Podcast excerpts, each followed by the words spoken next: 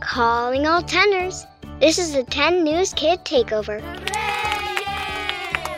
The new year is almost here, so Bethany turned the show over to kids to count down some of our favorite things from 2021.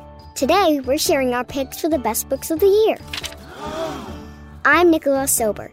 It's Tuesday, December 21st, and this is the 10 News. 10, 9, 8, 7, 6, 5, 4, 3, 2, 1.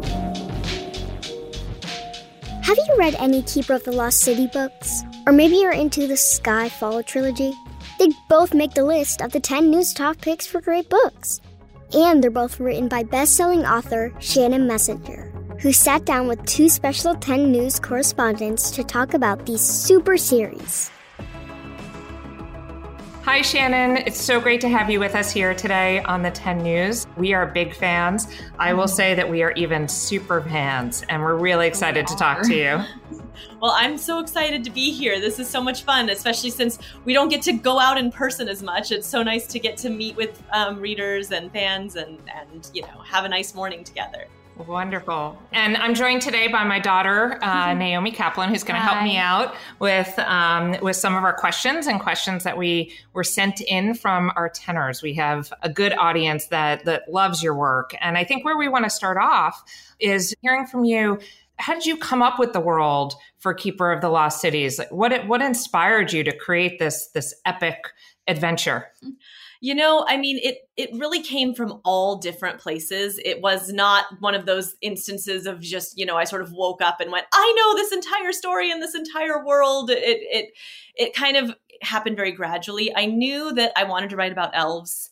Um, and I had from you know starting a short story that was actually with Fitz's um, character. All right, I knew that. Started out as a short story. Yeah, I had I had created Fitz for a different book that I was working on, and created the elves just very loosely for a different book that I was working on, and I got stuck, and so I was kind of just trying to you know unstuck that story by writing from one of the side characters' POVs and out came Sophie into that story. I don't really know why. She just sort of popped in. Somehow I decided that that story was going to be about Fitz meeting a girl and realizing that she was like him and she was an elf and him having to tell her that. And in proof that maybe short stories aren't always my best um, form, you know, the dramatic ending of that story was just him basically saying, Hey, so you're an elf. And her being like, Cool.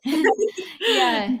Like the short story ended with when she found out that she was an elf, and then yeah, not the greatest ending. You, I mean, I know I'm known for my cliffhangers, but I feel like that's an even worse cliffhanger than like what I do in the series. It just it wasn't satisfying at all, and it but it got me to realize that that's what the story was. I just kept thinking, so what is going to happen to this girl now? Now that she knows she's an elf, what does she have to leave? Does she have to go live in the lost cities? And why was she hidden away? And that's when I realized there's a story there and I need to kind of figure those questions out. so, can you tell us how how do you put your characters together? You know, that is the one part of my writing process that is kind of a mystery even to me, um, which is a bummer because it's the question I get asked the most often because my readers always want to know how did you come up with these characters? And they they kind of form themselves. They really do. My brain has a very vivid imagination and so i tend to start to see the character kind of fully formed. Uh, the one question that i do always ask a character before I start writing them is I ask, what is this character hiding from me? Because I feel like we all have secrets. Um, and once I know that character's secrets, I kind of get them. I kind of own them in a way. Um, and it doesn't always mean bad secrets. I mean, the secrets can be a crush or they can be, you know, a secret dream that they want to have that they haven't shared, or it can be things that they're afraid of or things that they're embarrassed of or anything like that. Usually it's a mix. Um, but I feel like once I know those things, that really tells me everything that I need to know about the character. And the rest is just kind of discovery as I write. I try to really think of them as real people and I try to really when I'm writing the scene, sit down and think, okay, so given what I know about this character and given what I know about the situation that they're in, what would they do? Um, it makes my life as an author a lot harder because sometimes the answer to that question is like, well, but that doesn't go along with what I need them to do. so what am I going to do now? You know, but um, it means that I have to follow some curveballs. But I think that ends up making the story feel more authentic because I really am kind of letting the characters run the show. And I know that my mom is always like, you know, they're not real, right? And I'm like, I know, but I have to treat them like they're real in order to write them in a way that makes them feel real on the page. And so, yes, they're not real, but they're also real all at the same time. we are going to jump to some of the tenors, um, questions from our tenors. This is a question from Hazel. Hi, Hazel. How did you get the idea for the characters' names?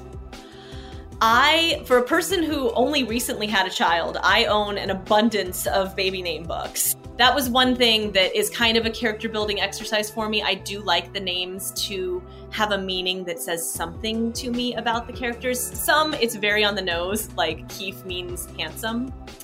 So you know that that name is very spot on. Um, some are a little bit more, you know, a, a, an impression of a character, or like Sophie, it means wisdom. And I feel like that's something that Sophie brings to the Lost Cities, that she has this very unique worldview because she was raised with humans always feeling like an outsider, but was still believed that she was one of them. This question is from Nia. How did you write Tam so perfectly? oh, well, thank you. Um, you know, again, it just really comes down to putting thought into what I know about him, you know, and I, I knew a lot about his backstory, you know, everything, all the conflict with his parents, all of his time with Linh on their own, their time in Exilium, you know, what it's like to be a shade in a world that kind of values light above everything else and your ability controls darkness, you know, just really kind of putting thought into all of those things. And you know he kind of came together as this slightly surly but also very funny and you know super emo kind of guy who speaks his mind and you know but is also kind of quiet. And you know he's he's a study in contrasts. He's a very cool character. Yeah. and then nia had a follow-up question about his sister. Oh right. Um, does Linh ever get a significant partner well, sadly, I'm not allowed to give spoilers. Um, I would get in very big trouble. So we tried, I, tenors. We tried. Yeah, I can't answer that question without getting myself in a tremendous amount of trouble. So all I can say is, I guess we'll find out as the story unfolds. I will also say, I never plan relationship stuff. I anything, even the Sophie stuff, I let that unfold by asking myself what the characters would do because I feel like I control the plot as far as like what the villains are going to do, how many times they're almost going to die, all of that. That's all me throwing stuff at them. But then how they feel about it, that's on the characters. And so something like a relationship, that's all to do with feelings. And so again, that's all something that I just kind of let unfold. So this was this came in from quite a few tenors. So um, looking for an update of what you can share um, for the next book. Ah, okay. So book nine, because of the whole, you know, I had a baby. oh, just that. yeah, book nine has been a little delayed. I rem- I actually found out I was pregnant um, the day I finished Unlocked. Wow. I took a test and found out, oh man. and I realized, I remember being like, it's fine. I've got nine months. I'll totally be able to write those entire nine months. So that's coming out November. And um, we should be able to start sharing things like title and cover and things like that a little bit earlier than we normally do. I think usually those things drop around like April or May. So stay tuned to my social media for anything else on that front. But it does have a title. Um, and I actually have seen the cover and it's amazing and everyone is going to go nuts. There's lots of excitement ahead. And I can also say that um, book nine is not the end. Mm-hmm. Uh, it has been announced that there will be a book 10, and book 10 is going to be the end. So Right now, book 10 is slated to come out the following November, so November of 2023. Hopefully, I'm able to stick to that deadline schedule. We'll just kind of see how cooperative my um, child is. so, yeah, stay tuned on that. All right. Well, this was great, Shannon. It was so yeah. wonderful to have you here today.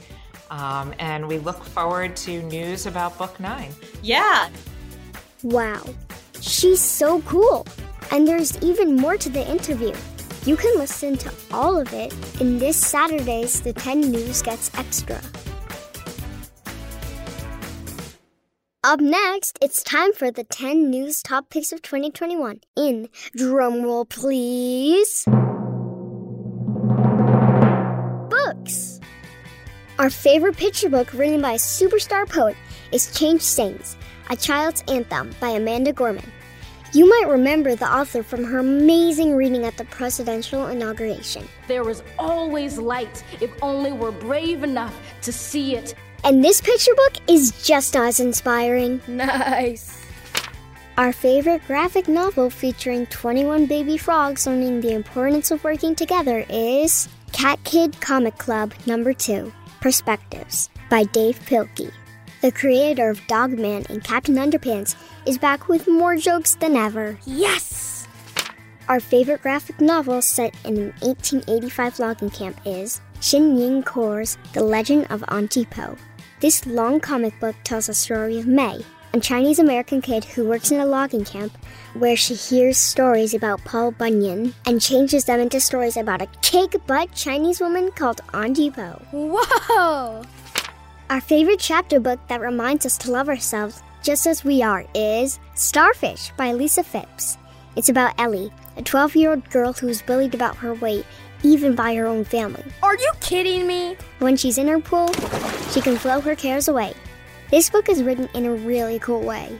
It's a bunch of poems, but each one is a new part of the same story. That's incredible. And finally, our pick for the most powerful book of the year is The 1619 Project Born on the Water.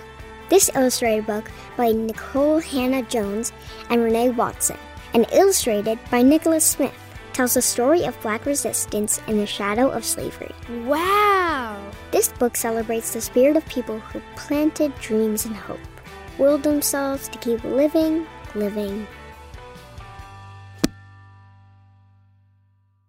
Did you know that early humans may have hung out with unicorns? No way! They were big and hairy, not made of rainbows and glitter. Aw, man. But they did have one very big horn on their heads Okay. the Siberian unicorn, which was more like a furry rhinoceros, went extinct about 29,000 years ago. Today, you can help save their modern rhino cousins from going extinct too.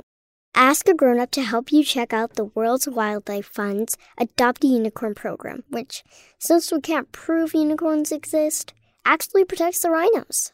You can find the link in the show notes. Cool beans, man.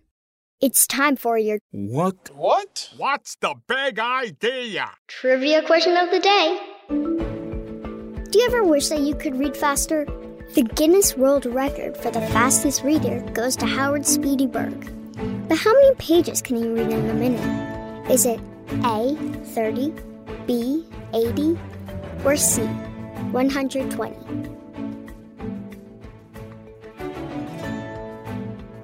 Did you guess it? The answer is B. Howard Berg can read 80 pages per minute. At that speed, you can finish all the Harry Potter books in 43 minutes. Turn to page 394. Time is up, but before we go, here's a quick note for the grown-ups. If you can't take the heat, it may be time for some cool clothing.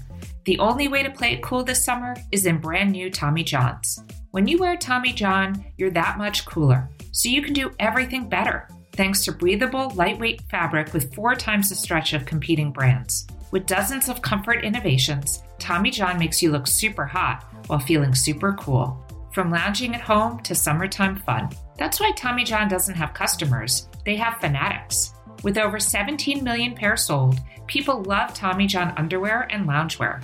I love wearing my Tommy John loungewear because it feels great after a long day. You should get Tommy John too. Plus, you're always covered with their best pair you'll ever wear or it's free guarantee. So shop TommyJohn.com slash T-E-N-N-E-W-S now for 20% off your first order. That's TommyJohn.com slash 10 news for 20% off your first order. TommyJohn.com slash 10 news. See site for details. Thanks for listening to the 10 News. Look out for our new episodes on Tuesdays, Thursdays, and extras on Saturdays. The 10 News is a co production of Small But Mighty Media and Next Chapter Podcasts, and it's distributed by iHeartRadio. The 10 News creative team is reading as fast as they can and includes Tracy Crooks, Pete Musto, Adam Bernard, Tessa Flannery, and Natalie Alonso. Naomi Kaplan contributed to this episode. Our production director is Jeremiah Tittle, and our executive producers are Donald Albright and show creator Tracy Leeds Kaplan. I'm Nicholas Silber, in for Bethany Van Delft, and thanks for listening to the 10 News. Bye, friends.